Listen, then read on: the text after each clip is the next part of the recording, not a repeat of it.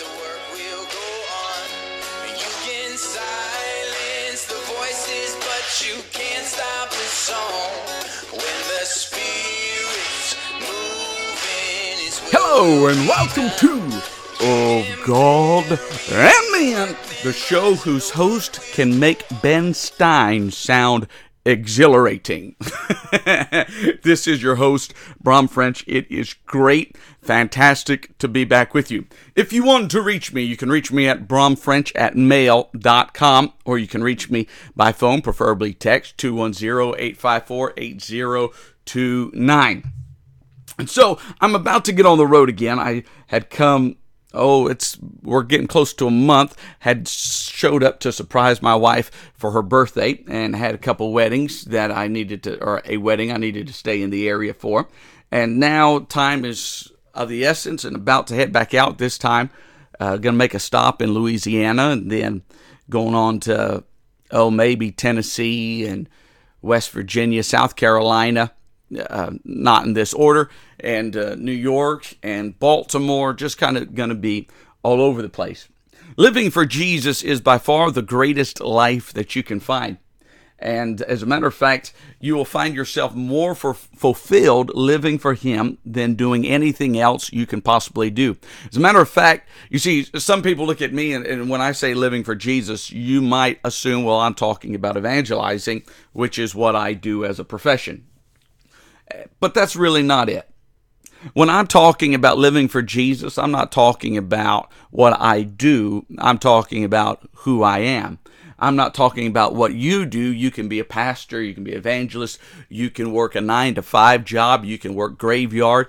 Uh, you can, it really doesn't matter what your occupation is. But living for Jesus is the best thing that you can do, and living for Jesus in your occupation will make your occupation that much more fulfilling. Used to work for Enterprise Rent a Car, and I was a driver for them. And being a driver for Enterprise, I found fulfilling. What? That's right. Why? Why would you find working just driving a car fulfilling? Because when I drove the car, I would be taking people from one place to another and inevitably a conversation would come up and the Lord would find his way into the conversation. Working at UPS, another very fulfilling job. Oh, it was laborsome and it was difficult and it was frustrating, but fulfilling. Fulfilling, how in the world could you say that? Because I got to talk about the Lord. And there's nothing more fulfilling than having Jesus in your life. It's one of the reasons if you work in the public sector, and I have talked to some of them, you know, Kim Davis isn't the only one that's going through persecution in the public sector. She is in the forefront and she gets the most attention. But I have spoken to some who also work in the public sector. They work for the government, and in working for the government, they are finding that their freedoms there the freedom of speech has been inhibited and they are no longer able to say things even for instance as simple as god bless you. If you hadn't heard the woman in the military was court-martialed or they're talking about it because she said she had on her computer that we wrestle not against flesh and blood or something like that or uh, no weapon formed against me shall prosper. She was quoting a scripture on her computer uh, on the screensaver or whatever, and they saw that, and they're going to court martial her over it. Hmm. The crazy thing is what that means is those that are in the public sector will find that they have less and less things to fulfill them. And so then you go searching for other things. This is why we have prostitution, why we have drug addicts, why we have uh, alcoholics over and over again. It's all from the same, it's the symptom of the same disease. When you remove God, this is always the case. But if you can insert God in your life and on your job and in your home and wherever you are, if you can insert Jesus, that's the crazy, amazing thing. It automatically makes it more fulfilling. It makes it better. I tell you what, if you have never inserted Jesus, if you've never done it, maybe on your job, maybe you've never done it in your home with your spouse, maybe with your children, I encourage you. Why don't you take just a moment? Get, give me three weeks, and just once a day for three weeks, mention, find a way to bring Jesus into the conversation. Oh, you don't have to be ignorant, you don't have to be in your face, but just find a way to bring him in. I believe you'll be surprised by the results. Let me take a break. When I come back, we'll go through the Bible in a quadrillion years. Hold on just a second. Will someone shut that man up? Never! Never! Are you struggling with weight? Are you having a hard time getting that extra poundage off? Maybe only three pounds, it's all you need to lose, and you can't seem to do it. We've got the ideal diet program for you folks. You don't want to miss it. It some people think it's gross, some people think it won't work. They don't know what they're talking about. I can tell you what you need to do. What you do is you buy our special lemon. Lemon? That's right. You buy our special lemon, you cut it open, you put salt on the lemon, and then you eat the lemon. Not just the lemon, but you eat the lemon rind as well. And you do this after every meal. Let me tell you what it does. The lemon rind, when it gets into your stomach, begins to eat all of that extra fat. And before long, voila, you look fabulous, just like me.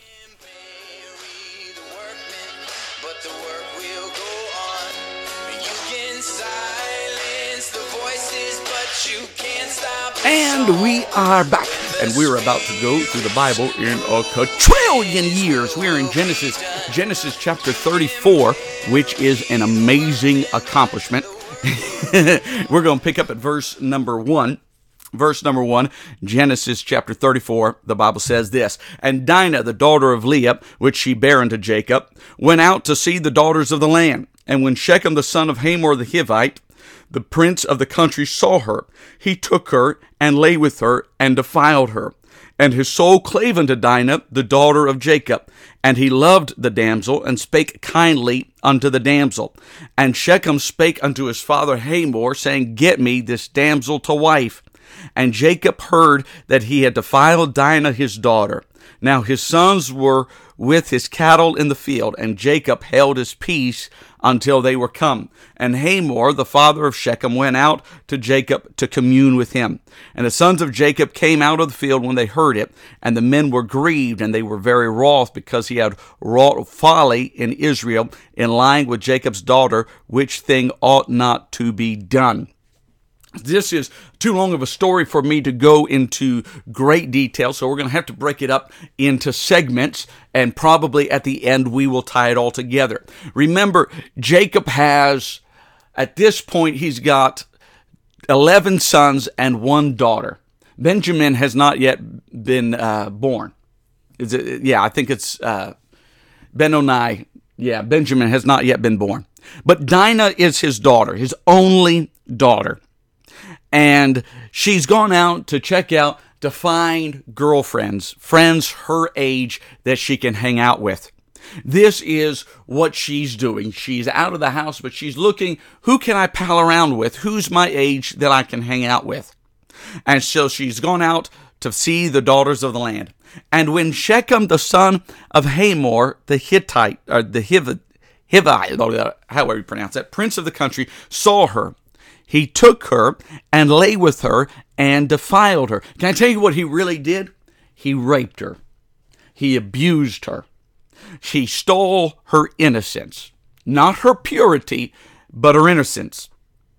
And his soul clave unto Dinah, the daughter of Jacob. So now all of a sudden he loves whom he has raped, who he has violated in the most inappropriate measure possible. He has violated her beyond uh, the pale. And now all of a sudden he decides that he loves her. He loves the damsel. And he spake kindly unto the damsel. Now, for me, this is a personal issue because my daughter, uh, my daughter was raped. My daughter was violated. My oldest daughter had went through some horrible things. Thank God the child rapist Terry Bush is in jail and will be in jail He was sentenced to 20 years, and then from what I heard, he got, you know, they, they cut that down in half basically for time served and so on and so forth. So, but they're saying that he got in trouble while he was in jail, so that has lengthened the time again. But this makes this story very personal to me. I totally understand these boys and what they're going to do. It makes perfect sense to me. Because now Shechem says, Hey, I want to marry her. And so then what I did was okay. Think about that. The ignorance that some people have. Well, I want to marry her so I can go ahead and do what I want to do. If you want it, you should put ring on it. so his soul clave to Dinah, the daughter of Jacob, and he loved the, damsel and spake kindly unto the damsel. So now he's trying to pacify by giving kind words. And Shechem spake unto his father Hamor, saying, Get me this damsel to wife. Um, if he was a real man, before he ever touched her, he would have gone to his dad and asked for permission. He would have gone to Jacob, he would have gone to Israel and said, Hey, I like your daughter, let me date her. He would have asked the right way. And Jacob heard that he had defiled Dinah, his daughter. Now his sons were with his cattle in the field, and Jacob held his peace until they were come.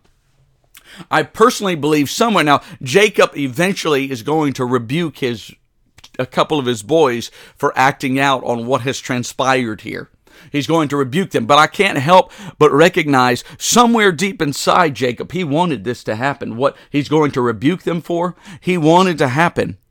Why? How can you say that? Because the Bible says that he held his peace until they were come. He didn't tell anybody until they came. He wanted to make sure it was all pinned up inside of him, and he wanted to make sure they heard it and they heard it from him. And Hamor, the father of Shechem, went out to Jacob to commune with him. And the sons of Jacob came out of the field when they heard it. And the men were grieved and they were wroth because he had wrought folly in Israel and lying with Jacob's daughter, which thing ought not to be done. It still should not be done. And I recognize, you know, that we're talking thousands of years ago. Some things never change. Men, you need to be men. And to be a man means sometimes you got to put your own fleshly, selfish desires aside and treat a lady like a lady. Wow, this is too good. We don't talk about this often enough. This society needs real men again. Men that are willing to be men and treat ladies like they're ladies. Recognizing not all women are ladies, but all ladies are women. Caitlyn, you don't, Caitlyn Jenner, you don't count. Thanks so much for listening. We shall talk to you Will later. someone shut that man up? Never! Never!